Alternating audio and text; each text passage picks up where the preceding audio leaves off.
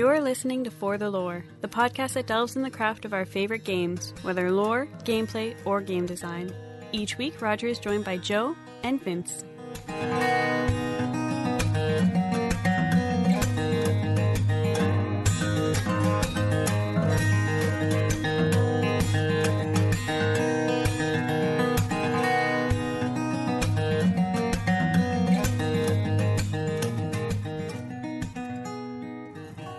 Welcome to a special edition of For the Lore. We're actually going to be splitting up this episode into two parts. You can download them at the same time, but just so that people have the option of actually stop listening to us because this is likely to go on for quite a while. Why would anybody want to stop listening to us, Roger? After an hour, I'm done listening to you motherfuckers. I don't I reach my point then, so I figure everybody else must as well. So we are of course going to be covering E3, which was last week we had the option of doing an episode part way through, but then it's sometimes it's easier and more fun to have that overall view, overall view. Uh, just cover all of the games, everything that was fun, and uh, and the the misses as well, which there were a couple. So what we're going to do is we're going to start off with the big three, of course, your Sony, Microsoft, and Nintendo, and then later on we're going to cover the Bethesda presser, Ubisoft, EA. There was a PC gaming one, as well as a variety of other games that were discussed there too. I feel it's appropriate to start with Sony because, in my opinion, they stole the. I shouldn't say stole the show, but they were definitely the best of the three. I'm assuming you guys agree. It wasn't as much of a runaway yeah. victory as previous years, but it was still the most solid of all the conferences. Yeah, because it was just on that one. It had great pacing. Yeah, yeah. Well, in the past too, Sony has essentially converted warehouses into amphitheaters, and this time around they decided, well, you know, just use a fucking amphitheater instead. and they had a full orchestra at the front.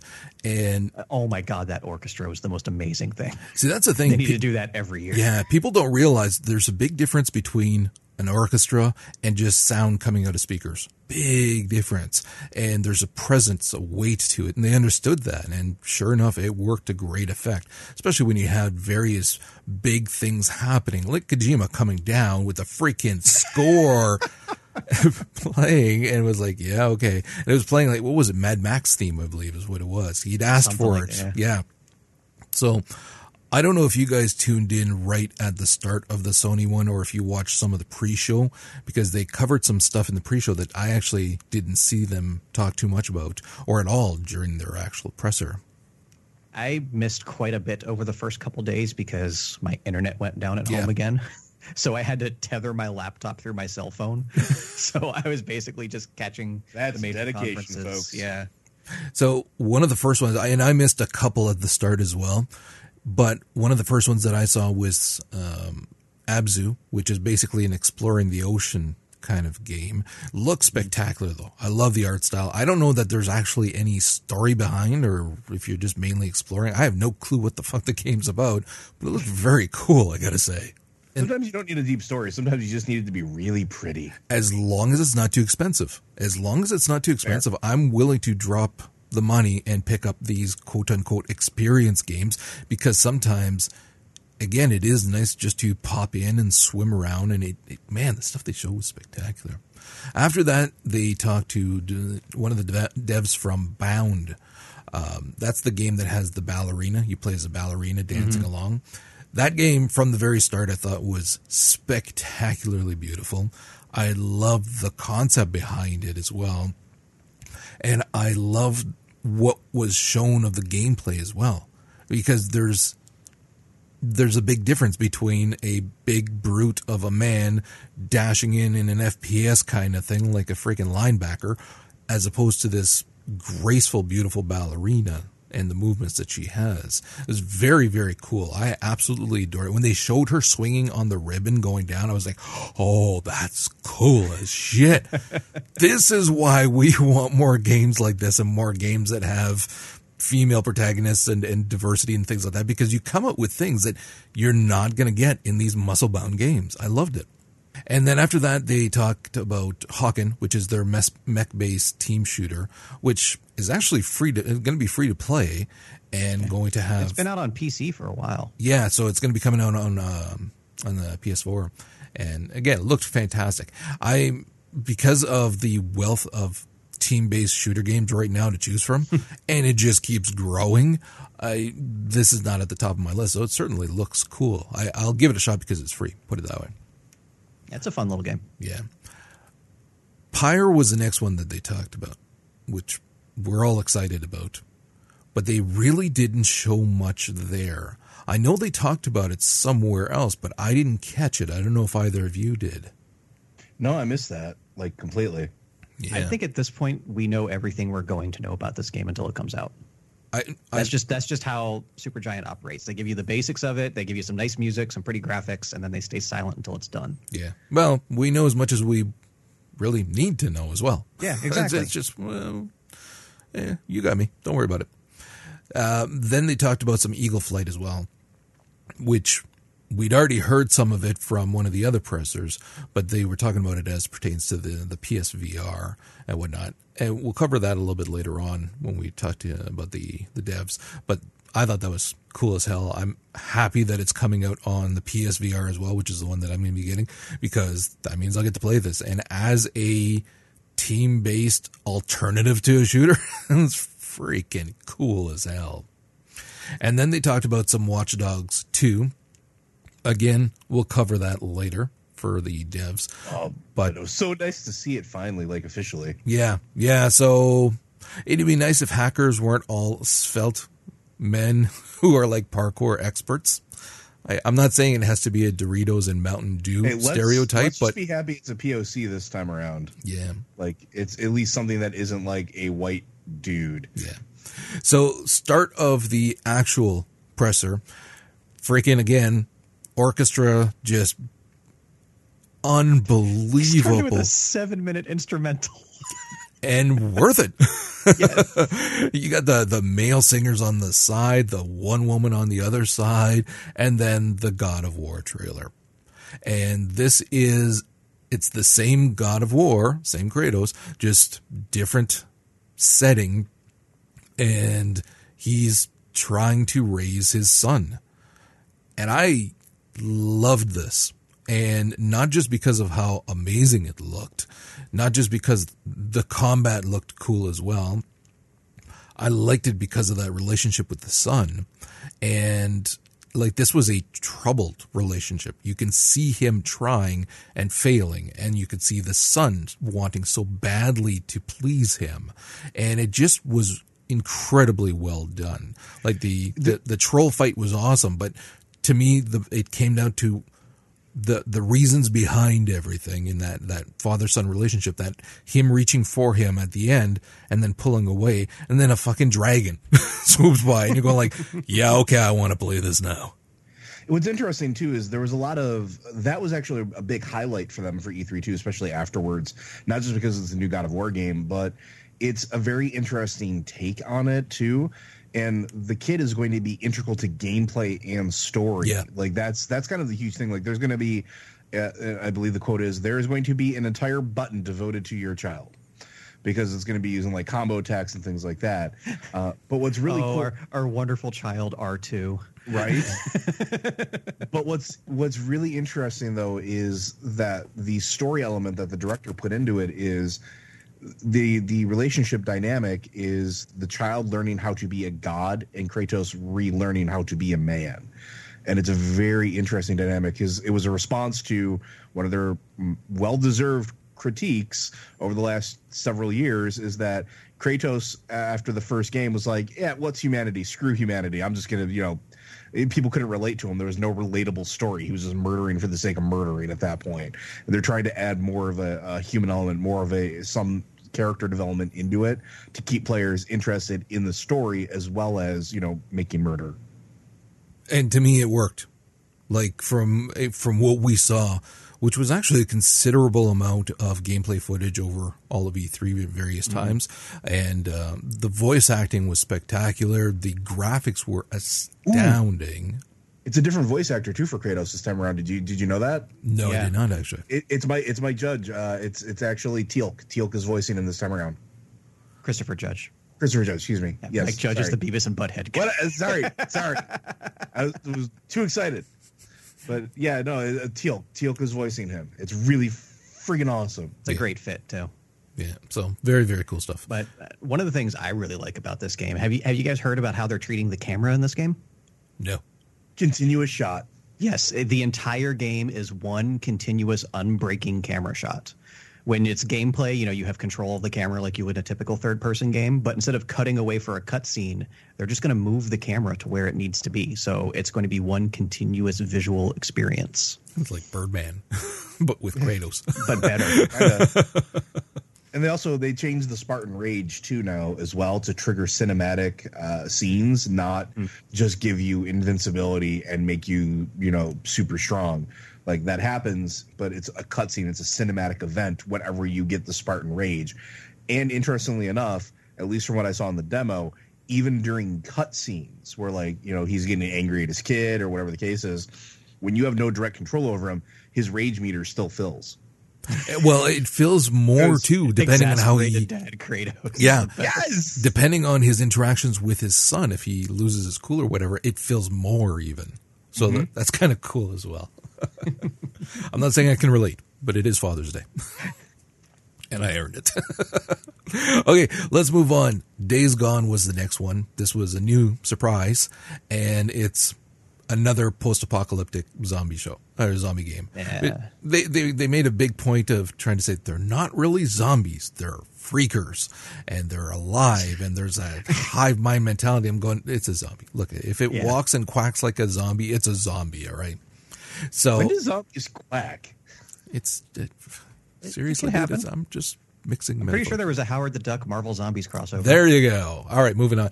Uh, I I mean, it looked fantastic. The the the gameplay looks solid. I just there, I don't think that there's going to be any enough fresh in it to compete against the other ones.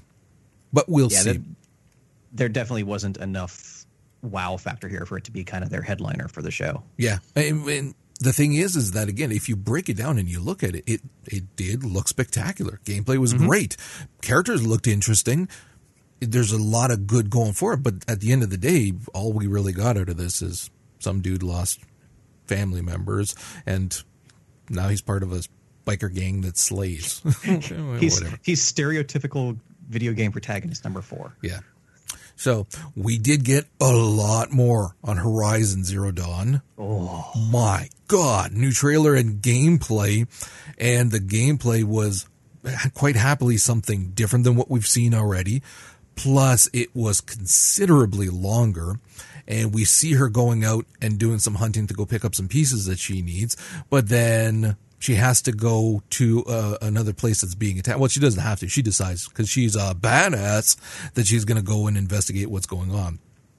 I like the little lines there too. You know, some people run the other people ride into the danger, and she rides into that motherfucker. You find out that you can have mounts by hacking freaking creatures, the robot creatures in the wild, and I was like, oh my god i was watching with karen was beside me and i was like tapping her mounts. Look at this. And mounted combat as well. And they even showed off a little crafting. Like when she is uh, going along, I can't remember if she was walking at that point or had gotten her mount. I think she was walking though. And it kind of broke into that new area just past the bridge. And you see the giant, goddamn mechs walking by. Kind of looked like massive dinosaur giraffe things, whatever the fuck they were. Cue the Jurassic Park theme. It was awesome. So, anyways, I absolutely adored everything we got to see about this. There's also an interesting system that they talked about, and I was watching people who had actually gotten some some playtime with it on the floor they were reporting that uh, there's a crafting system in the game, yeah. and the, which is kind of you know if you've played Far Cry or anything like that, that's sort of like par for the course. Um, but they've got a solution to a very very annoying problem that I'm sure everybody who's played these types of games has ever come across, which is you go to create something and you're short one damn piece they actually have a system in the game called create job or generate job that will actually produce a quest that will generate that item somewhere for you to go get it so that you don't have to sit and, and like plot around or like find an npc or like you know find one very super specific living bio thing. Like it'll generate that quest for you so you know exactly where to go and get it and it is a honest to god quest in the game. And i thought that was really ingenious. It's a very ingenious solution to that type of problem. Hmm.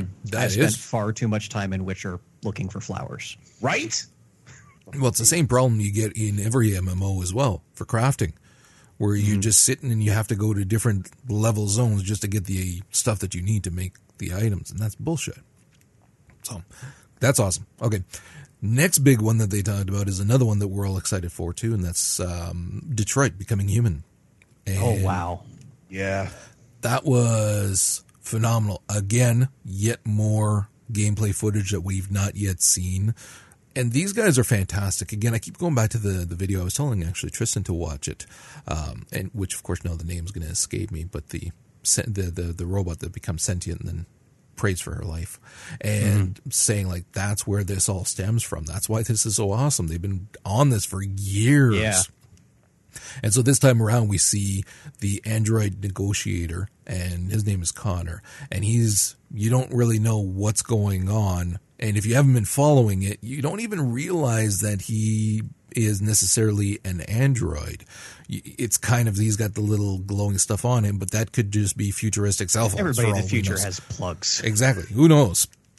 So you find out though because he goes to rescue. There's a hostage situation, and he goes in, and it's on the roof, and you see another like him, not the same skin, but obvious patterns that, that signify that it's a, an android, and it's gonna. That one wants to kill the little girl. And so then the as a negotiator, you have to kind of decide how you're going to tackle the situation and what's the best way for the child to live. And but in this gameplay that they showed, he fails and Android pulls the little girl down. I found it, even though I knew it was a game, it's just a trailer kind of thing, whatever. It still had impact. Seeing them falling back, you go, oh, okay, they're taking this shit seriously. You mm-hmm. start throwing kids over a building, you're really going into a dark place. And sounds as creepy as it does, but it, I I like that. I like that they're willing to take those risks.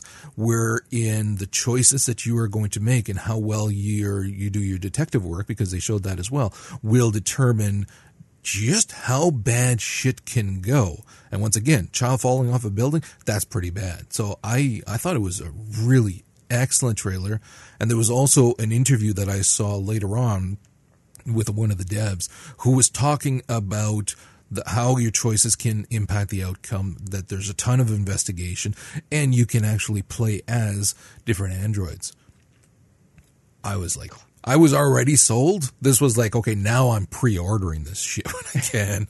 Well, I was interested, but I didn't become sold until I learned ver- one very important piece of information, and that's that they hired actual writers for this game. David Cage, phenomenally creative individual, visionary when it comes to you know new ways of playing games, not a very good writer. so for him to actually let some of that control out of his hands and bring in people who are professionals at this position, now I'm sold. Yeah. Joe, any thoughts? I need this game in my life. I mean, it, it's one of those things where the fact that it's a neo noir thriller from a third, per, you know, You, That you had right there, Joe at you neon had- lights. you seriously, you had me at neo noir like that. Yes, please. I've been hooked since the beginning, and also to learn, like Vince said, that you know David Cage isn't going to be doing all the writing makes me even more excited. Um, and the and female android's voice uh, name you were looking for earlier is Kara. Yes. Thank you. You're welcome. Uh, the the amount of emotion that we've already heard from Kara from voice actor Valorie Curry um, is phenomenal, and I can't wait to see how that shifts throughout the game. Like I'm I'm all on board. I, everything about this game just sings to me. Yeah. And I just realized an interest. I don't know if they did that intentionally or not. You have Connor and Kara, Superboy and Supergirl. Oh, Yep. I'm 100 There, there has to be a link that's there. That's not an accident. Okay, moving on. Another surprise: Resident Evil Seven Biohazard. Oh. Now, Joe, you were also going ballistic over this. it's back to its survival horror roots and that's what really makes it exciting for me so what we saw from it is y- there's you wake up and there's found video footage of you going to this house that you know was supposedly abandoned and this family like up and left and disappeared uh, nobody knows why but it's supposed to be really really superly haunted. And you go in as like a paranormal investigator. It's you and like two camera dudes like you your friend and like somebody you hired and you're the guy that they hired i guess. And it's just very found footage, very horror very jump scary, uh, fuck mannequins, uh, like everything about it is it's it, there's a lot of suspense in this game, and that's one thing that's been missing from Resident Evil for since Resident Evil Two. There has been there's it's all been it became all about the combat. It was the same problem I had with like Silent Hill, the most the, the more recent mm-hmm. ones, is that it became more about combat, less about the horror, less about the suspense. Here it's they they have I'm trying to think how to phrase this. It's like a perfect storm of atmosphere and story because this is Resident Evil is all about these bioorganic creations, right? These these weapons. What happens when they get loose? What happens when they go crazy? Sure, but what happens when they're stalking human prey? And this is what that's this is about. Like whether they're in the walls, whether they're you know trying to eat you, or in this case, trying to make you part of the family, which I thought was interesting. They don't want to kill you necessarily here; they want to make you one of them. And it's a horror show, and I'm sold mm-hmm. just from that alone. Oh, did you actually play the demo? Not yet. It's it's actually they're doing some really creative stuff here because you play through the demo you said you wake up you find this found footage tape and then when you're you're not watching the found footage you're playing the cameraman in the found footage and through what you learn as the cameraman now you know okay you know there's a hidden lever over here and whatnot. And that's how you you, you find your path to escape. But of course you know fuck you you're not escaping. So they're actually basing the gameplay around how they know players are going to react. Because you start the demo over again going okay that wasn't the right thing to do. But now you as the player know where the hidden lever is. So you don't have to go through all that stuff again.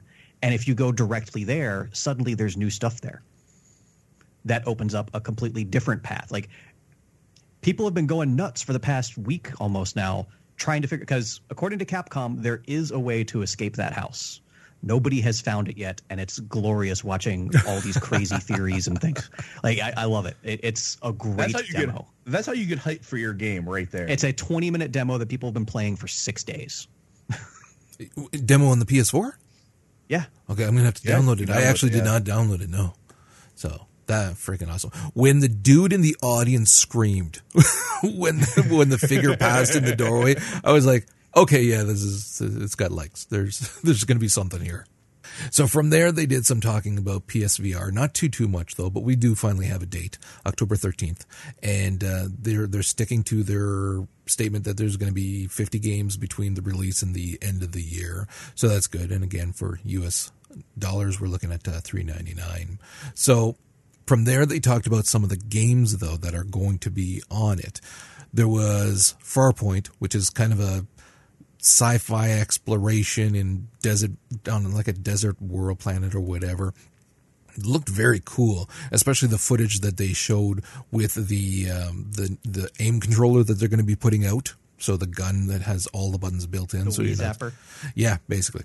And uh, but it looked like a freaking blast. Nothing spectacular, like in terms of story, quite likely, but just for a shooter again.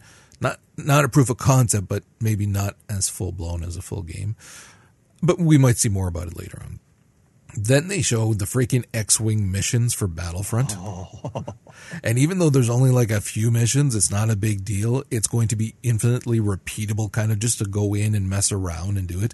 And it's pretty much everybody's fantasy who ever wanted to pilot one of these things. It's freaking and, awesome. And it has to be kind of a market test for a, a potential X-wing versus Tie Fighter game. They, yeah. would, they would be stupid at this point not to. Well, the thing is, is I'm watching this, and and if other companies aren't taking their cues from this, be it Star Trek, which yes, there's the bridge crew thing, but I'm talking full on flying different things. Or mm-hmm. the obvious one too would be like Firefly for for the obvious awesome. That would be friggin' awesome. But there's a ton of things like that that they'll be able to do, different shows. Dude, can you imagine a freaking Battlestar Galactica one? where you could do either as a Cylon raider or as one of the the, the, the pilots. That would be awesome. and then they showed a little, not too too much, on the Arkham Batman Arkham VR. The they talked about it a lot more in other things. The done by Rocksteady. The more I read about this, because they really didn't show a lot. It it ha- I had to go looking for people who tried it and wrote about what the experience was, and then it's at that point you realize, okay, this actually is going to be pretty cool. Not as a fully playable game per se, although there is gameplay elements, but again, just that experience of being in the goddamn Batcave. So that was cool. Well, and not only that, it's a detective game. Yeah. It's that side of Batman that doesn't work quite so well in a lot of other video games, but Yeah. that's what this is built around, and that's brilliant. Yeah. Then there was some Final Fantasy stuff, but we're this was just the the experience thing, which eh, whatever. Riding It around. didn't even look that good. No, so I, I I definitely wasn't sold on that. They shifted over from there. They didn't say, "Hey, this is gonna no longer VR." So I was excited for a little while, and then found out, "Oh, this is just a fucking game." But this is the first game since like Modern Warfare where I've been excited for a Call of Duty game, and that's Infinite Warfare. This is the sci-fi game. You're the captain of what appears to be like this ma- massive Battlestar destroyer thing, and then he goes out in a little fighter. Great freaking shootouts out there. I originally thought this was a Battlestar Galactica game because Yeah. it looked an awful lot like a Viper. Oh yeah, yeah, definitely. And uh, and so then you have the the the fighting inside of the ship was which was tight as hell, looked fantastic. And then motherfucker jumps out of his ship and then there's fighting in space with a whole bunch of other people. That again blew my mind and that little grapple hook from the wrist thing to p- reposition himself, which is yet another E3 re- 2016, the year of the grappling hook. yeah. Fucking thing would have been great in If your VR. game doesn't have a grappling hook, it has crabs. uh, and then going into the ship, disabling it from the inside, setting charges, getting the fuck out. It looked amazing. It looked fantastic.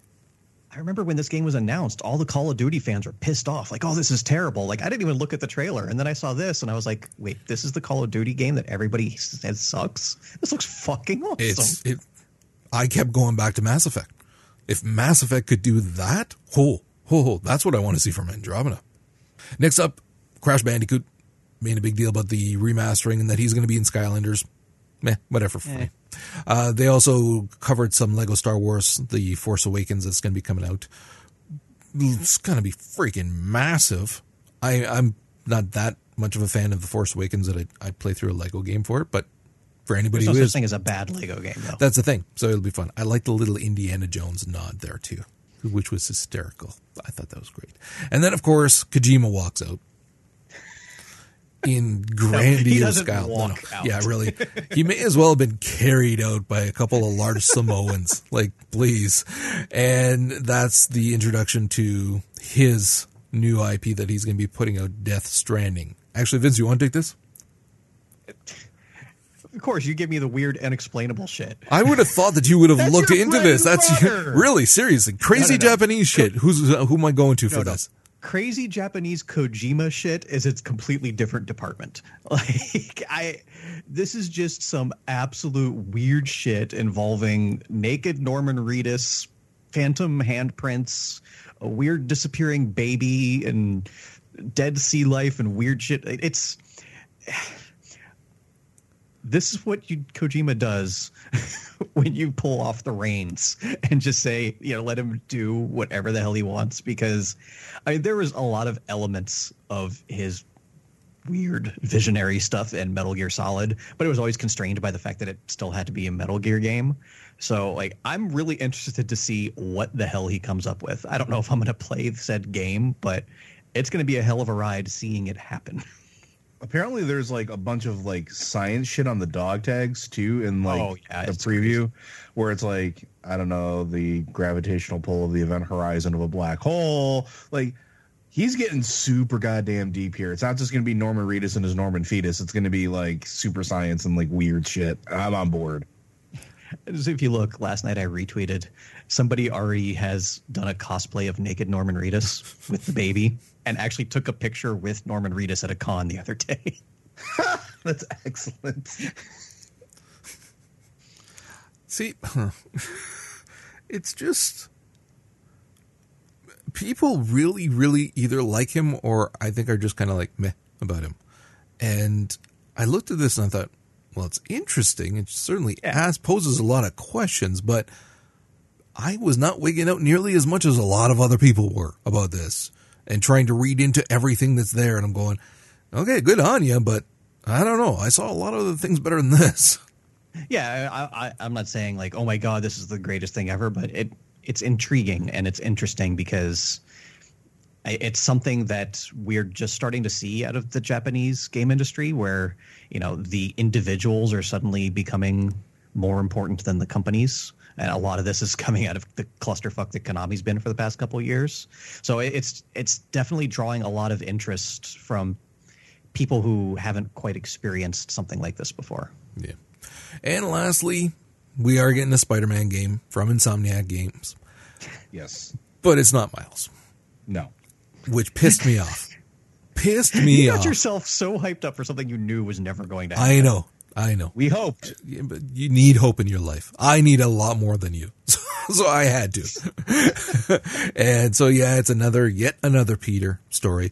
They are putting it in a timeline where Peter is older, which does not tend to happen. But yeah, he's going to be more of an adult, much more confident with his abilities, which is apparent from some of the moves that you see, and more more confident in the fights as well and things like that. So, I mean, that's a pro as well. I'm I'm all kind of tired of the Peter when he just just got bit kind of stories. Let's let's do something Yeah. later on in life, as such as what we're seeing in the current run on the comic books. So, I wasn't a fan of the suit. Which, as it turns out, is not an unlockable. That's going to be the goddamn suit. And they were saying they. I, I watched it in an interview as well with someone from Marvel as well as someone from Insomniac, and they were talking about it. And this, they were saying like everything will be explained why the suit is different and things like that. Well, I don't care if it's explained. That, explaining it don't make it pretty. and, and I thought it was hideous myself. Listen, All I know is if I can buy a different suit, I'm going to buy a different suit. Like I'll give them real money Yes, to wear something they other they than sold that. me costume DLC with this trailer. Yeah. the gameplay was fantastic. I mean, really, really impressive gameplay. And so it's going to be nice and fluid as well with the movement, which is what you need out a, of a, a Spider-Man game. So I, I don't know that this is going to be a day one play for me, but I will, I will definitely play it. It, it did look fun. And and I'm hearing this is just the first of a whole new line of Marvel licensed games that we're going to be seeing. Like I read an interview with I think it was Quesada talking about how you know they uh, they really had to rethink their video game strategy after a lot of really bad games. So like they kind of just shut everything down and started from scratch of only taking you know the best they had to offer you know no more movie tie-ins they want to give their licensees as much time as possible to make the best games possible to make the brand look as good as it can and that's definitely going to be the right decision going forward hopefully Well, see, they stick with Insomniac. New York is built now. They've got their engine. They've got everything. Reskin the Spider-Man. Give him the the insomniac spider-man games were great Yeah, and then just give him, make him Miles instead. So recreate Peter as Miles, and toss in a Ganke, and just change MJ to Ganke. Just wouldn't change the dialogue one bit that would be even funnier. But yeah, they could they could do something like that. They have to. Okay, let's move on to Microsoft. Joe, go ahead. So Microsoft this time around was more about hardware than software, at least in my opinion. They were all about that hardware, uh, and so I guess we'll start with that. So there's going to be new Xboxes, yay! Not really. Plural. Yeah, and I, there I'm going to emphasize the S on that because one of them is actually called the Xbox One S. Uh, basically, it's going to be a slimmer, uh, smaller Xbox One uh, that is No 4K longer a microwave that it's no longer a microwave. Uh, it has an internal power supply instead of a brick. I mean, okay, that's awesome. That's the first time in years. Uh, 4K Ultra HD and Blu-ray, uh, and it's going to have uh, HDR, and uh, it's going to have streaming partners with Netflix and Amazon, which is interesting. Uh, that's kind of cool for people that don't already own one and it's going to be at the the regular price it's going to look like it's going to be $300 us for a 500 and 350 for a one terabyte so okay that's cool and then we have the new one project scorpio which i don't know if you thought about this but i immediately thought of that episode of the simpsons with scorpio it's just like him sitting there with like a flamethrower laughing maniacally and that's that's my vision of microsoft yes it was uh, it's going to be the most powerful console ever created. Blah blah blah. Six it's teraflops. six teraflops. Uh, and it's going to have a GPU delivering premier console gaming experience. It's also going to be five or 4K capable. Uh, it's no idea on price, no idea on storage or anything like that, except from it's just going to have that six teraflops, which is everybody's favorite word this week was teraflops. Uh, there's the new Xbox wireless controller, which actually I was kind of excited for. Mm-hmm. Uh, it's got textured grip. It's got uh, a new uh, thinner design. They've added Bluetooth to it as well uh, to allow easier connection to the Windows 10 PCs because a lot of the PCs that are coming out right now do have Bluetooth built into them, the desktops uh, as well as the laptops. And basically, it's just an upgraded version of the current line at the same price. And if that's not good enough for you, they push the fact that you could go ahead and design your own, which actually is kind of cool.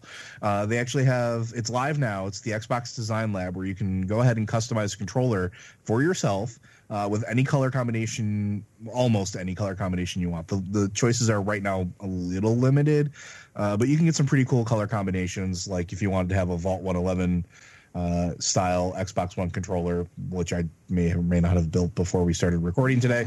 Um, you can totally go ahead and do that. You want to have it engraved, you can totally do that, and you can customize literally every feature of this, like the back plates, the triggers, the face plates, the analog sticks, even the uh, ABXY buttons.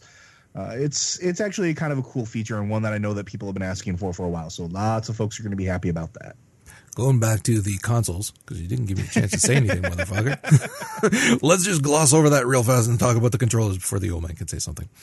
What pissed me off most about that is how much the the the the people are trying to sell you on the idea that this is a good thing. The the people mm-hmm. being your Microsoft and your Sony for the the Neo, which did not show here, but they did talk about it before, saying, "Yeah, it's coming out." What pisses me off is how much they're trying to say this is a good thing. You're always going to have more more power and it'll be great and and they're seeing they specifically said how they've seen the phone industry do just this and people love that well the difference is your phone yeah it's not as big a deal especially with packages to upgrade and also you're not buying games on your phone that are like 80 goddamn bucks that you then can't play on the next phone or the one before mm-hmm. that this here like they were saying games will be playable across all three and i'm calling bullshit. Bullshit because they have to very, code they have to code for the lowest language. common denominator, which is going to be the one. What's the point of having six teraflops if you're still coding for the one? That's bullshit. So there will be stuff that will only work on the higher end consoles. So that's what pisses me off about this. This is not a good thing. The introduction partway through a cycle of of incremental changes is fucking bullshit and it's shoving their here's, hands in our pockets. Here's the interesting thing about that, right? I don't know if they realize how much they're shooting themselves in the foot. Right now, the console industry as a whole has a problem with early adoption, and they've had mm-hmm. that for the last several iterations, where players know better than to buy the first generation of that hardware because it's usually buggy or the hardware is, you know, weak. How many times do we have the red ring of death or the lens on the PlayStation died out or whatever the case is in, in, those those very very first releases and then people will tend to wait a little bit well now here you're giving them incentive never to pick up your first iteration of a console so i don't it's like never buy the first generation yeah. nintendo handheld because they're going to come out with a new version in next exactly year.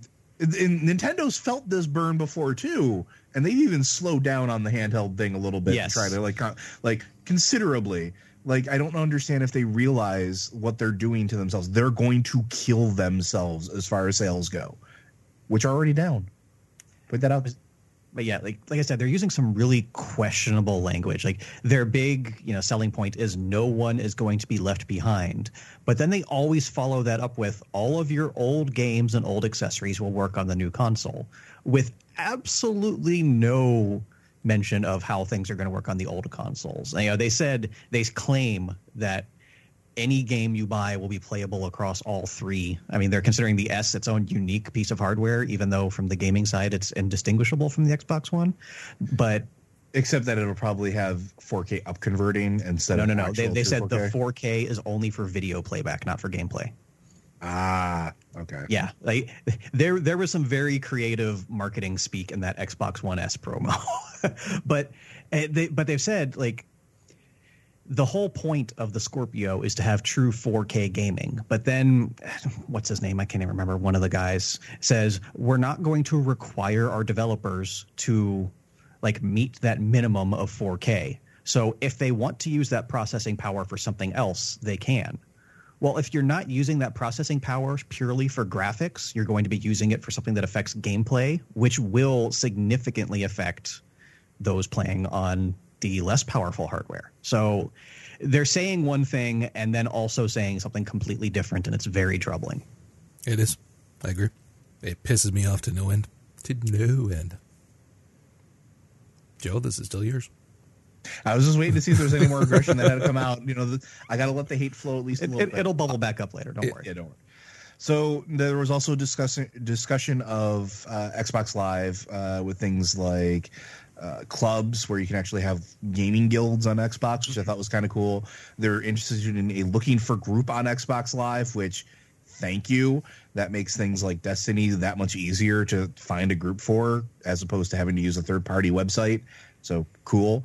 Uh, there's going to be Arena on Xbox Live, which is an online tournament platform, which is kind of interesting because it lets you set up actual like brackets and things like that straight through the Xbox UI or the Xbox app, which is really kind of nifty. And you apparently there was rumors that you can tie it in with some of their partners, which I mean they're affiliating with like Amazon and stuff like that for streaming. So I would imagine that there's going to be probably a giveaway function built in with Amazon, where if you wanted to have a a real tournament, you can have a prize that the winner will just get, which I think would actually be pretty cool.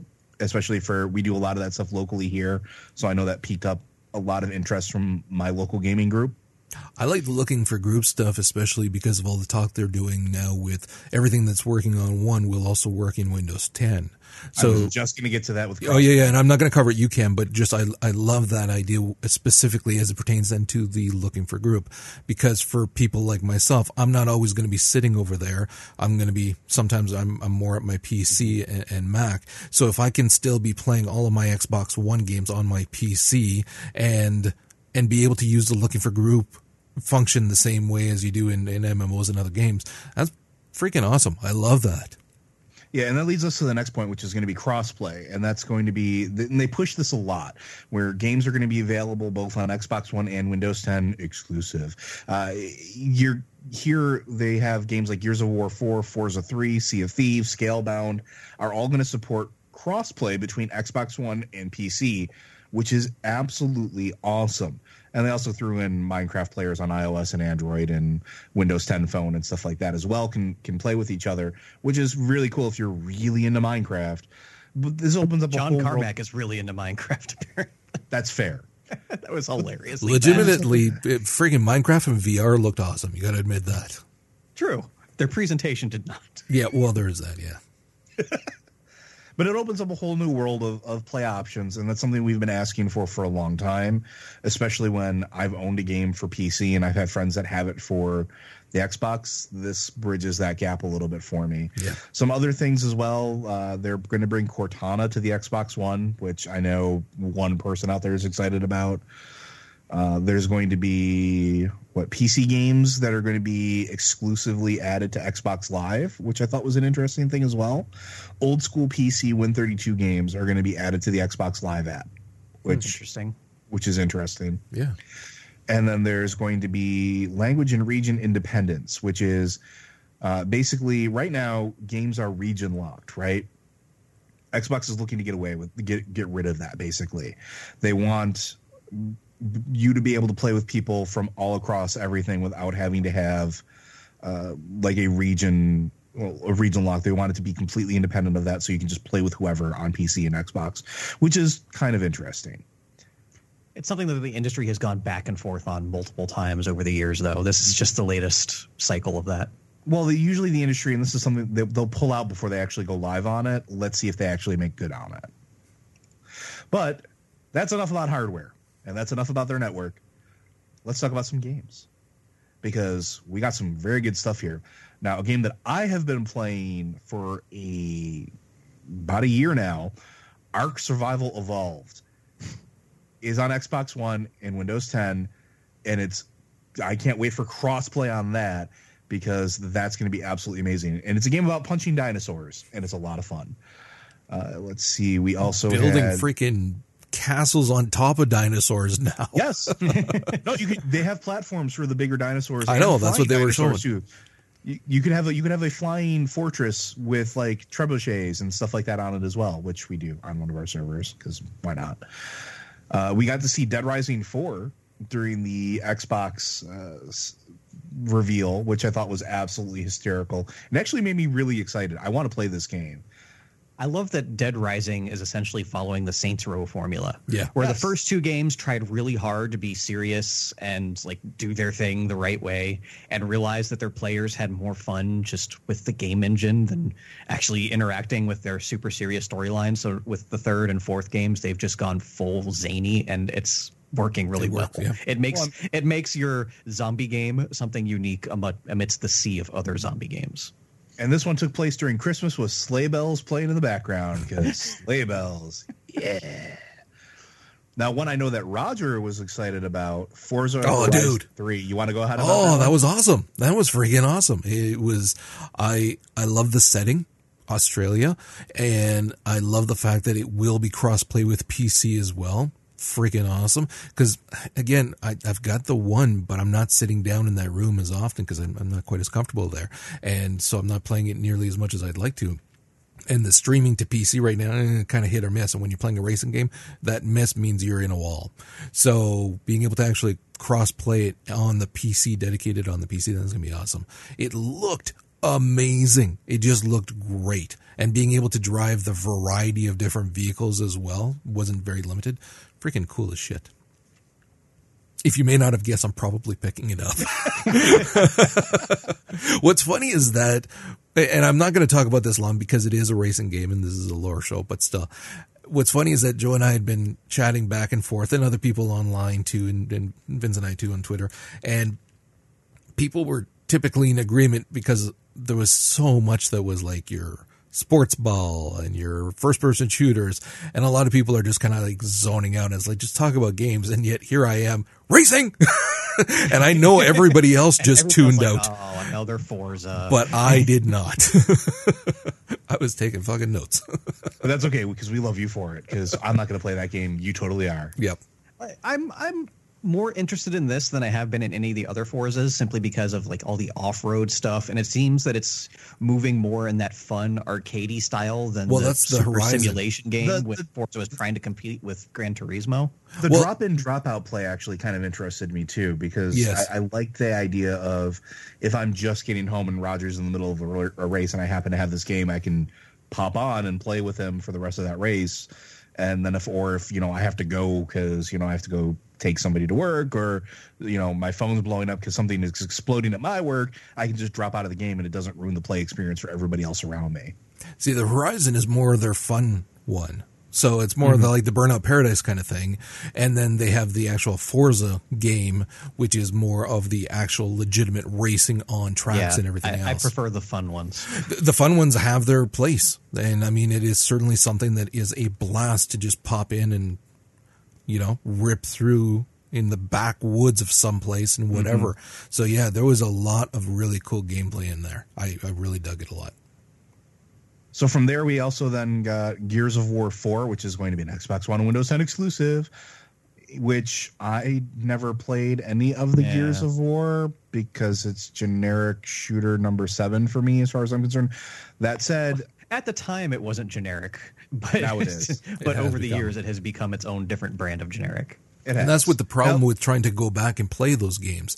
If if you didn't play them in their time, where it Mm-hmm. was something that was impressive because it was unique, then now it's like, well, that it's lost that appeal. Now there's no point in going back and playing it. Now, that's not to say that they're not good games. I know people really enjoy them. They really enjoy the co-op on them. That's actually one of the things that has been most applauded for it was just the the online co-op is really fan- fantastic. So it's going to be a five-player co-op, which is cool. There's going to be a horde mode. It's the game itself is going to run at 60 frames per second. Uh, there's using the Unreal Engine 4, and I know that two of my employees lost their shit when they saw this get premiered, and I was just like, I'm very excited for you. A cookie. And it's out. Uh, from there, we got one that I know Roger and I were both excited about Gwent. so if you don't know what Gwent is, Gwent is uh, the card If game. If you don't know what Gwent Witcher. is, keep it that way. It's it is addicting. But it's the card game from The Witcher, and not just the games, but also the books. And it's a kind of a big thing. It's one of those games that transcends all of the continents and all of the cultures in the books in the world. And here they're actually bringing it as a standalone game, and it's going to be on Xbox One and Windows 10. And Roger and I have already signed up for the beta, like the day that it was announced. Oh, God, it, yeah. it was Oh motherfucker! When you sent that email or that uh, the message, a message saying, "Hey, I got in," I was like, "Fuck you!" It says it's not even starting till September. If you got in, we got problems. yeah. I, I just read it. I was too, too excited. but this is awesome. I, I love that they expanded on it as well, and and are including a bunch of different things. I, I love that there's going to be a single player campaign, which most TCGs now understand you need that. All of this, it, it freaking looked incredible. and it's going to be i think it's going to be very successful for them and i'm looking forward to it from there we got to another exclusive for xbox one and windows 10 which is halo wars 2 which is a real-time strategy game which we have not heard much of any of those in a very long time. So i was actually intrigued. So it's going to be basically the largest battlefield ever and it's going to be you spartans and warthogs and scorpions all over the place. And apparently it's coming in February, which I'm actually kind of cool. I'm excited about because, like I said, real time strategy games are not something we see very often anymore. Yeah. To see them coming back a little bit is is heartwarming almost. First Halo Wars was fun, Yeah. and it's the only time RTS has ever worked on console. Well, because it was specifically designed for a console. Well, that hasn't tried other stopped other companies from trying and failing. Yeah. StarCraft. Um, so yeah. now another one that I thought was interesting too was Inside, and the only reason I'm bringing this up on the Xbox uh, section is because it's going to premiere first on Xbox One. Now, Inside is a follow up to Limbo from Playdead, and I don't know what the hell is going on in this game, but I know I need to play it. Yeah. Yeah, I'm in. Look cool. Yeah. And then from there we had Recore, which is another Xbox One and Windows 10 exclusive, which we didn't really get anything about from like this just super hip kind of cutscene, but you know a little bit more about that. And there was one that I know Roger and I were going back and forth on, and we've decided that we have already named our ship. We have Sea of Thieves. Uh, it's by Rare, and it is going to be a multiplayer pirate adventure where you can name your own ship and have your own crew. Roger, would you like to tell everybody what the ship's name is? Pirates who do Pilates. It That is going to be our ship name. epic. Wait, wait, wait, wait, wait. How how did this come about? there has to be a story behind this name. I don't know where They Roger need got to keep from. in shape. to it. They need to keep in shape. They they have I mean, those is nice is this some sort of English joke? No, it's just funny. You're you're you're walking a plank if you keep that up, buddy. Listen, we all know amongst the three of us who's going to be Blackbeard, the dread of the seas. Yeah, don't push That me. That is fair. That is fair. Now I'm going to go with one that I think Vince is very excited about, which is going to be Scalebound, another Xbox One and Windows 10 exclusive. I seem to remember you being very excited about this. You'd think so. Not by this But trailer. Yes, this particular gameplay demo was pretty lackluster. Like we've seen far better gameplay in earlier builds. Like this, I guess they chose this one because I guess this is the most complete bit of gameplay they had to show off the co-op elements, but overall, yeah, this it didn't even seem like a platinum game. The combat was so basic and stodgy. Yeah, there was yeah, this one I nothing think epic was kind about of a this. fail. Yeah, there was nothing epic about this at all. I mean, freaking attacking welts on its claws, and you're going like, really? This is how you're taking it down, and then eventually exposing the brain. It was. I just thought it was stupid. I hated the voice acting. It was just these lame, sarcastic little quips, and you're going like, "You're not Spider Man, buddy. Shut up." I just, I, he's not I, trying to be Spider Man. He's trying to be Dante. yeah, I honestly I went into this massive hype and then saw the trailer and was like, "Wow, that sucks." Now I'm not even so sure I want to pick it up. I mean, at this point, we've seen two different games. Which one is the real one? Yeah, I my money's on this. I really hope not. I hope it's a better one. But we'll see.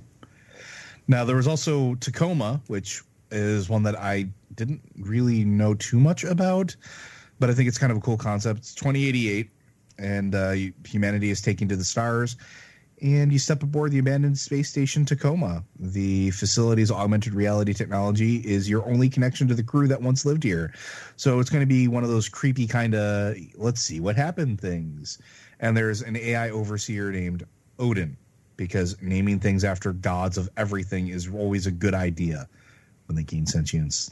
They're going to take you out. Like, let's learn this by now. It's kind of interesting. It's going to be a story exploration game, kind of like Gone Home, uh, which was their first uh, story exploration game. It's from the same people, Fullbright. I'm actually kind of excited for that. I like story exploration games. It doesn't really have like a super, you know, doesn't have to have jump scares or anything like that all the time. It's relaying a story, and I'm quite quite okay with that. I'm trying to actually remember that one. I don't even remember it. It's the one with like the the holograms like over like laid over the corridor as you're like going through the space station. There was like sort of like these weird cuts, okay, but it, I think I remember now. Yeah. yeah, it is just a very interesting concept to find out what happened. I'm going to guess that it's Odin murdered everybody, but we'll see. Yeah.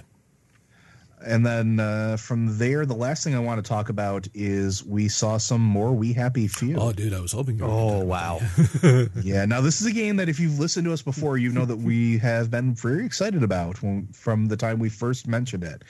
Uh, this is from Compulsion Games, and it is going to come to Windows 10 and Xbox One first. It may go to other consoles after that. It's a dystopian mod 1964 England that lost World War II. And you are a citizen in Wellington Wells, and you are taking a happy drug called Joy, which is how you get around living in denial of your grim existence and terrible past. Like, hey, let's smash this pinata. It's a custom. Oh crap! It's actually a dead rat. Oh God, this this trailer is so good. If Go for it, man. anything describes this trailer, it was the line "snug as a bug on a drug." It- It's just all those little things, like when he goes into the office of the woman who's air quotes on vacation, and the the welcome home banner is falling off to just say "come home." Like all those small little touches that. I mean, obviously, from the first second, you know something's fucked up with this, but that that slow reveal of just how fucked up was very expertly done. what I liked is the developer interview later on where they were saying like you can sit there at that start for a long time redacting articles and reading each one to get more and more and more information about this world. It's like holy crap, I think it's going to it's going to take me forever to actually start the goddamn game because I'm going to be doing that sitting down making sure I've gone through everything because that was awesome. Yeah, and this is one that I, I've been tracking down alpha gameplay footage because there's been some people that have been allowed to play the alpha version of this game, and holy shit, there are some fucked up things beyond what we've seen. Like this game gets like deep, dank, dark. And Yeah. Oh yeah, th- this is just the tip of the iceberg. this is this is yeah what you've seen. Like if this is disturbing to you, what you've just seen in the trailers, you, oh god, you are in for one hell of a. Uh, one hell of a wake up call. But it's it's from what I've seen, it's very interesting how they lay everything out too, and how civilization is sort of laid out. There's a lot of crafting in this game, which is interesting. Uh, a lot of it doesn't revolve around the drugs per se, but drugs can be involved in it because you can actually make like drug bombs and shit like that. But this this is probably the first must buy game for me that I saw all of E3. I love the footage that they showed outside of the village as well. Or, or wherever the hell it, no it was in England. Uh, or Yeah, no, it's Welling- Wellington. Wells. yeah so the the stuff that took place outside the, where the people aren't on the drugs and everything was like holy crap. It's obvious there's going to be a ton more. And this is one of the few games once again where I, I'm thinking okay I don't want to know anything more. You you sold me. Without a doubt I'm sold and I want to actually experience it when I'm playing now. It, it, it was that impressive Well, that's all I got for the Xbox stuff. Unless anything popped up that you guys want to talk about. nothing else spectacular that really was groundbreaking no We can yell about Scorpio for a little while longer. No, I think we got that out of our system. we're already at the hour mark and we're just now starting Nintendo. So Vince, go ahead with Nintendo. Yeah, so Nintendo was interesting this year because they built their entire presentation around essentially one game. Little did we know that one game was going to play out for the entire day. Uh, before we get into that, outside of their presentation, the only other game I saw mentioned was the announcement of a new Paper Mario, which I mean, Paper Mario I games are fun. yeah. They talked And about they- Pokemon Go as well, not just Sun Oh, yeah. Moon. Yeah, Pokemon Go launches in about a month, right? Uh, July something. Soon, yeah, because there's Yeah. already some betas going on. And then when it came to their actual Treehouse Live presentation, they said, "Hey, we're talking about the new Zelda." They showed off a new trailer for Legend of Zelda: The Breath of the Wild, and they said, "Now we're going to talk about Pokemon for a while."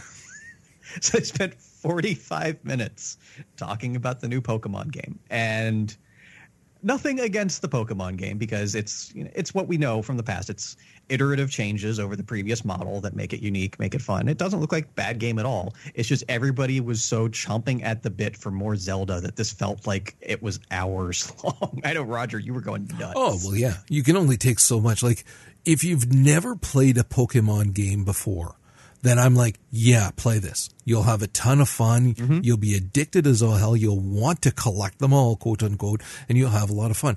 But if you've played one or more any other Pokemon game, there's no point. I mean, it's prettier, and if you like it because of just the oh new ones to collect, then go for it.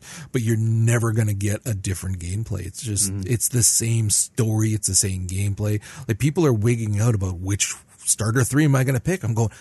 It's that in and of itself is the same thing they've done in every goddamn game. Like just they couldn't even change up the starter Pokemon thing of selecting one. I want. I So- would like it noted that the one time they did change that was the Pokemon Yellow edition with Pikachu way back when at the original start. Man, you had no choice. You just got a goddamn Pikachu. So yeah, it's it's it'd be nice if it was different because if it was in fact a different story, I actually would pick one up and play because I haven't played for several of them now. But like I mean, it was gorgeous. It was definitely more Uh, well realized than the previous one. So I will give them credit for that because in my opinion, that's one of the things they've been lazy about forever. And so it was nice to see some improvements in it and it did look better. But after 45 I- minutes, you're like, fuck, okay, enough's enough. I also think the biggest problem with this, especially because it went on for 45 minutes, is playing a Pokemon game is fun. Watching someone play a Pokemon game is like watching paint dry. It's not an interesting experience in any way. when they're getting all excited, oh, oh, is it gonna catch it? Is it gonna, is it gonna fail? Oh, yay, you got it. I'm going, nobody gets that excited watching somebody else. When you're doing it and it's like a legendary, yes. Okay. Nobody's freaking out that much about Donald Trump Rat. no, definitely not. Pokemon aside, of course, we got tons and tons and tons of gameplay footage of Zelda Breath of the Wild. I spent most of my Wednesday after I got off work watching this stuff. And oh, it looks like a hell of a game. It's absolutely gorgeous. It has just that Zelda aesthetic taken to this incredible extreme. Like that opening bit where after you leave the weird cryogenic sleep chamber and get your iPad and you climb out of that tomb or whatever it is and to the top of that hill and the whole world is out there in front of you it's not something unique from a video game perspective, but it is very unique within the Zelda setting. And it just sets such a tone that this is going to be a very different Legend of Zelda experience that we've never seen before. I, I like the fact that it showcased that they were integrating technology in some manner to the game. Oh, yeah. And I think that's kind of, it's, important because that's something that doesn't exist in any other Zelda game. Also, the scope of this game, how big it is, and Roger and I were going back and forth about this when we were watching this. This game is going to be fucking massive. This is like Skyrim and Dark Souls and Zelda had a baby. Like this is huge, huge game world, and I think that's really cool too. Uh, and the fact that it is that open world experience uh, again like Zelda suffers from hold your hand syndrome a little bit. Like this is where a you kind of need to go. Oh, you need to go here to get this to unlock this. No, you can go anywhere in any direction and experience anything, which I think well, is really important. That's something that we saw starting with Link Between Worlds, where there wasn't that gameplay progression after like the first two dungeons. It, it, really was an open world there too, just in a very different way. So it's it's something that the Zelda franchise has been slowly working its way towards what I liked is again going back to the when he he goes on to the plateau bit. I think it carried more weight because it is a Zelda game. Because mm-hmm. in the Zelda games, uh, pretty much everything that you do in the game, by virtue of the fact that it's very well choreographed in the game, and the score and the the power of the IP makes you. F- it feel that much more epic. Yes. And so in that world to then come up onto that plateau and see the breadth of the starter area was like monumental. It was really the same kind of feeling you get watching a movie say that it's a really good movie where they have that that that same type of scene and you're like, "Oh, I can feel how big this is supposed to be." And that's what the weight it carried. Mm-hmm.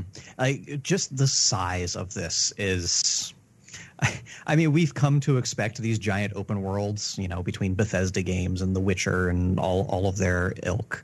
But again, this being a Zelda game, it's unique, but just the size is still Staggering. impressive because the, the E3 demo was limited to this one air quotes small area of the plateau, which in reference to the rest of the map, yes, this is a tiny area, but it is still huge. I, I know one of the gameplay demos like they climbed to the top of a hill. They were going to a shrine, so they put like a map marker on the shrine, and then spent 20 minutes running there.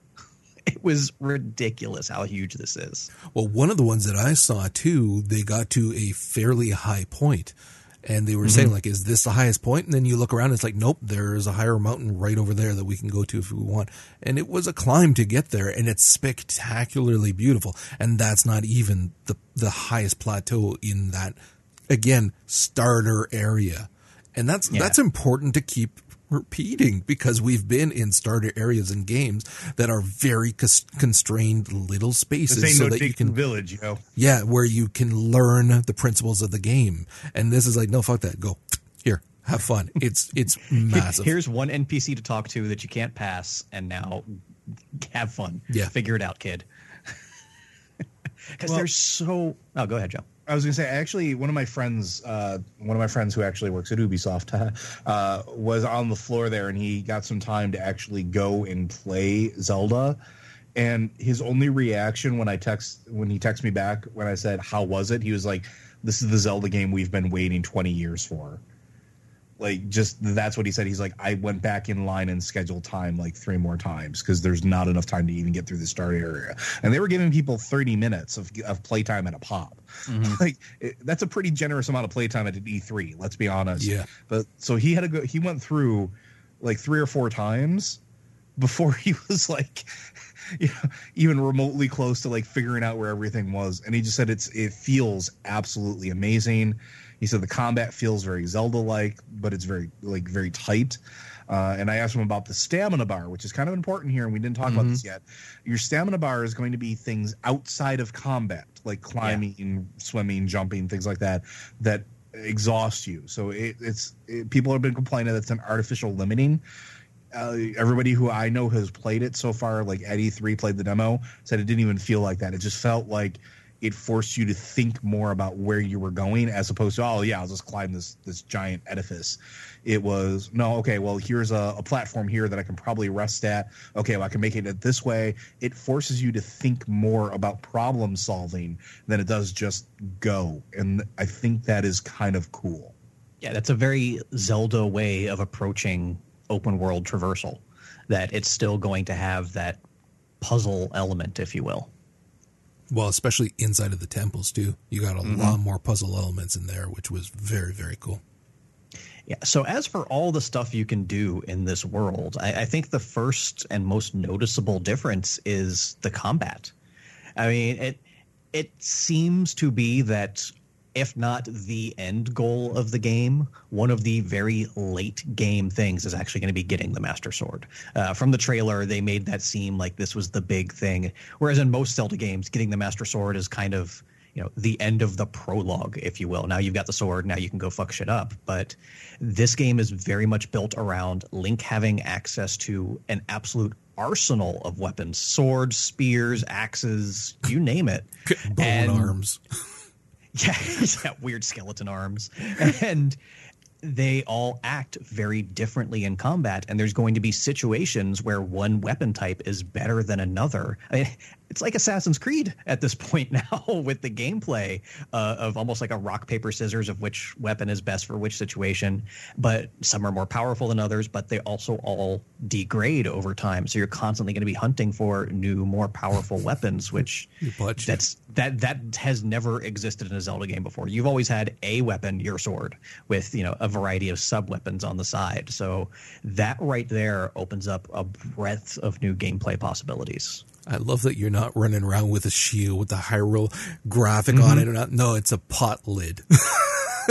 Be happy that you have it.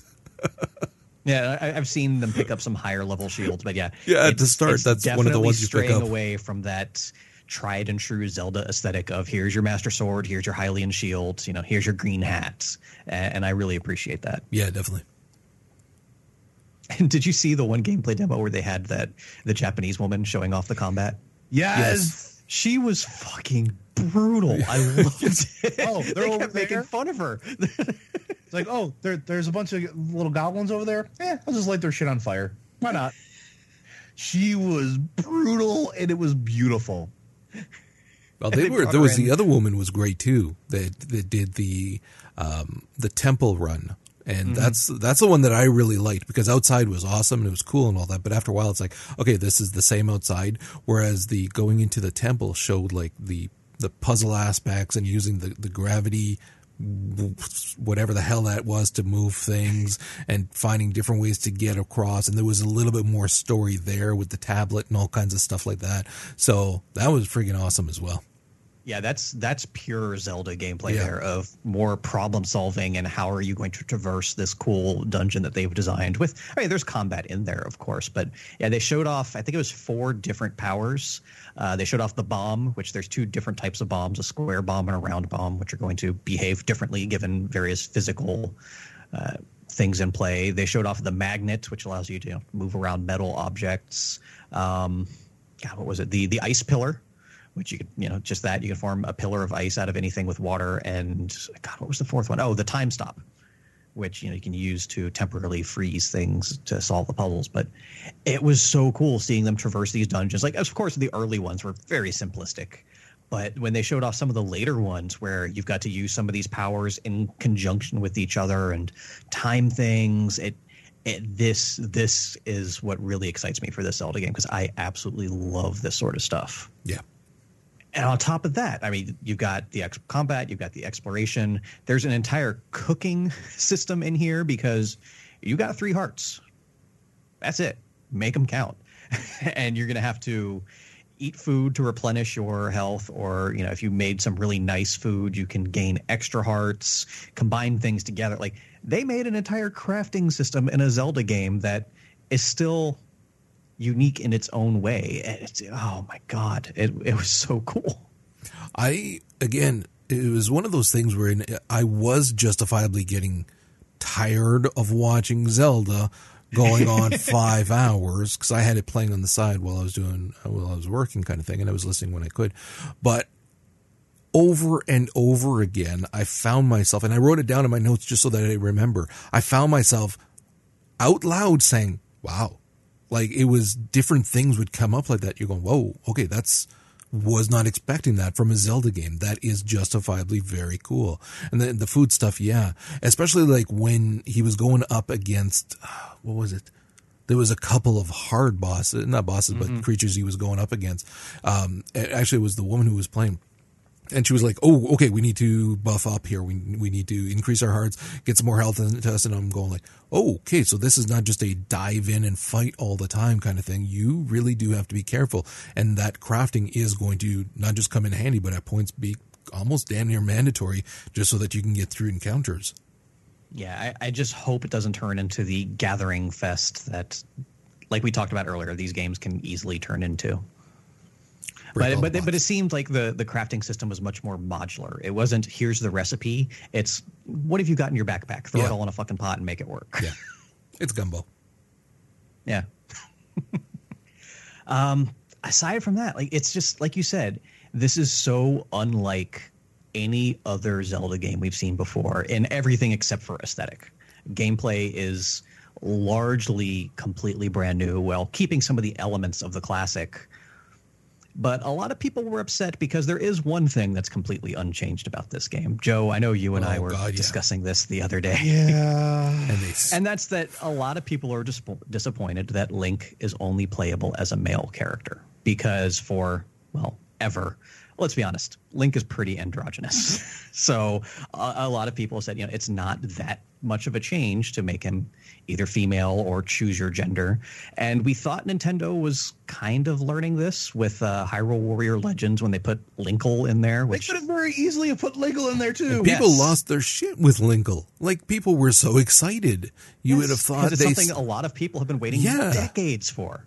I, I, and when this was brought up to Nintendo, they didn't their drop the ball. Is what was really yeah. disturbing about this. Yeah. Because let's let's be honest, keeping Link as a male, it's disappointing, but it's not unexpected. It's like Peter Parker starring in a Spider-Man game. It's not un, it's not unexpected. It just has its disappointment. soul crushing is what different. it is. but their response was so tone deaf. It, it, it was very very off putting that they saw that the fans had an interest in having a female playable character they didn't want to make Link a woman because they figured the easier thing to do would just make Zelda playable. I mean, she's been the title character in this fucking series for however long. So that would be the most obvious thing to do. Make Zelda playable. But then they realized if they did that, Link would have nothing to do that was just what the fuck. There was also you can't the, play you can't play as a woman because then the boys wouldn't be doing anything important. because al- Zelda's been doing all kinds of important you know, stuff in all these games. hey, hold on, I was the one that was cutting them off there. Uh, Get in line. I was like, everybody's like, but. Uh, I wanna, I wanna rant too. The the the thing that bothered me also was the implication that it, um, it could only be a male character as the quote unquote hero as well. Mm-hmm. And what they were saying was like, no, God, you people. And it was, yeah, pissed me off to no end. It's it's sad because it's one of those things where it's it's endemic of the culture where they're rooted, and I get that. I don't have to like it, and I think it's I don't think they understand exactly like how much that little change would skyrocket their branding even further. Like, yes, I understand that Zelda and Link and and those games are you know iconic at this point. They're part of our, our culture, but at the end of the day, like you want there's a whole new generation of gamers coming up that care about these things. And if you don't recognize that you're falling into what i like to call the nintendo trap again where it's we know best. We know what's best for everything. We know what our consumers want even if they're telling us they want something different. We are right and they're just losing out on a huge opportunity. That's just give us a fucking game where Zelda's the goddamn main hero, because at the end of the day, it's been named after her since the '80s. Let let her have a spotlight, damn it. You can have it, a Legend of Zelda game without Link. It's yeah. possible. and be a can be, great done game. very well done. Did you see there was a there was a, a, a fan artist who did an entire like animated sequence with Zelda in Link style garb. Like she was not Linkle, it was Zelda. It, very clearly Hyrulean like symbolism all over it. And Link was in the posh like get up. He was the princess that needed saving. Like I would play that game. Yep. I would throw my money through my monitor to get that game. And, and one of the arguments I've been seeing from people, and you know, people in that internet sense of that you wouldn't make Mario a woman. If they made Samus a man, everybody would freak out. Well, because there aren't that many female protagonists in games, and yes, that would be a huge disservice to make Samus a man. But more importantly, every Mario game you play, that's the same Mario. Every Metroid game you play, that's the same Samus just about every Zelda game you play, it's a different Link. It's not the same character that you're playing across games. It's it's a monomyth, if you will. They could absolutely make Link customizable as far as gender and skin tone and other features are concerned without changing a single thing about the lore of the game world. Mm-hmm. Mm-hmm. What And I that yeah, that's what bothers me the most. in all honesty, I'm looking forward to the day where these studios are not so afraid of backlash that they will put you allow you to choose a male or a female link regardless of Zelda. That just means that your female link is Mm-hmm. a lesbian and she's going to rescue the princess anyway. even then, it should there's been the link between oh god, the connection between Link and Zelda has very rarely been a romantic one. Even then, Yeah, Like- there's that as well. But I'm just saying, even if it was, who the fuck cares? Put a gay oh, character I- in the I role, agree with you, and then but- boom, run with it. but changing the gender identities wouldn't be that big of a deal from you know a, a social standpoint because it doesn't have to be a romantic connection. They they wouldn't be as like there wouldn't be as much backlash. Let's put it that way. Yeah. Anything else? Did you watch the video with the amiibo? No, I, I see a amiibo Oh, and I kind check out. Because there's going No, to that be was that was cool. The co-op, right? well, there's going to be the um, the regular one as well as the um, the wolf one, and there was one more as well. Wasn't it one of the monsters, or am I thinking of another game there?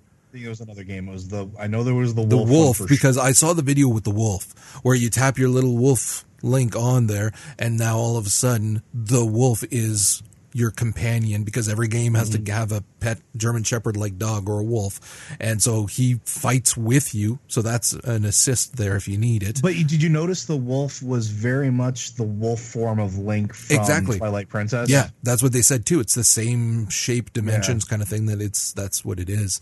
So again, if you like and you collect amiibos, that's a hell of a nice perk to have in the game. I, I thought that was awesome. Buying one.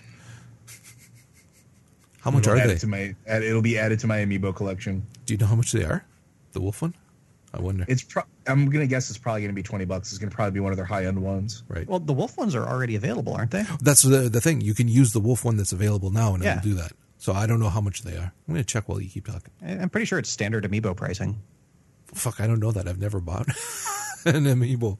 They're they're about twenty dollars American. Yeah. That's enough, you know, for a little figurine. Fuck that. I mean, I'll, 20 ship it to Joe and I'll bucks for a get him to repaint it. What's that? I'll send it to Joe and get Joe to repaint it for me. Awesome. totally would do. Uh, but seriously, 20, 20 bucks though for like a figurine is like one thing. Twenty bucks for a figurine that lets you have different gameplay experiences. I'm okay with that. Yeah, nineteen dollars and fifteen cents. The wolf one. That is awesome. That's Nintendo. The- they, didn't they didn't bring a lot with them this year, but they definitely made an impact with what they did bring. Because I think they knew if they showed off anything other than Zelda, it would just be buried. So they might as well just focus on Zelda and give other games their chance to shine at other shows. They did do uh, quite a bit on that Pokemon Go. Not to talk too much about it, but it was justifiably pretty awesome. I mean, for something Oh, that started download it. I'm as an April Fool's joke from Google, this was like you got three different companies working on it. They showed a ton of gameplay of it and how it works. In the beta right now, they said there's 30 Pokeballs thrown per second because everyone is is who's got in beta is playing it. It was freaking awesome as shit. Like I thought it was great. If I went out of the house more, I would use it. Sadly for me, I'd be catching the same freaking Donald Roger, Trump thing over and have over. 500 Rattatas. Yeah, that's what would happen with me. Yeah, It's the only it's the only Pokemon at my house. Oh no, he's in Canada. It'd be some form of goose. it'd be a big ass moose with a pride flag in its teeth. All right, with that, we were going to cut out this first part. Like I said, we are going to be doing part two with the individual devs as well as a bunch of other stuff. And there's some really awesome games still to talk about. So make sure download that episode. It's going to be awesome. Stop by the site at forthelore.com slash live for when we do our live shows and leave us some comments. You can find us, of course, iTunes, Stitcher, Twitter. I'll put all that blurb into the next episode. So go listen and we'll be right back. Thank you for listening to For the Lore. Each week, the show is broadcast live on Mondays at 7 p.m. Eastern. Stop by forthelore.com slash live to join the conversation and have your thoughts discussed on the show. If you'd like to hear more from the guys, check out Comic Book Informer, a weekly podcast from Vince and Roger, as well as Popcorn Ronin, a bi weekly movie, TV, and anime podcast. And lastly, thanks to Manelli Jamal for the show's theme music. We encourage everyone to check out his site, manellijamal.com, or find him on iTunes and help support this incredible musician by picking up his CDs.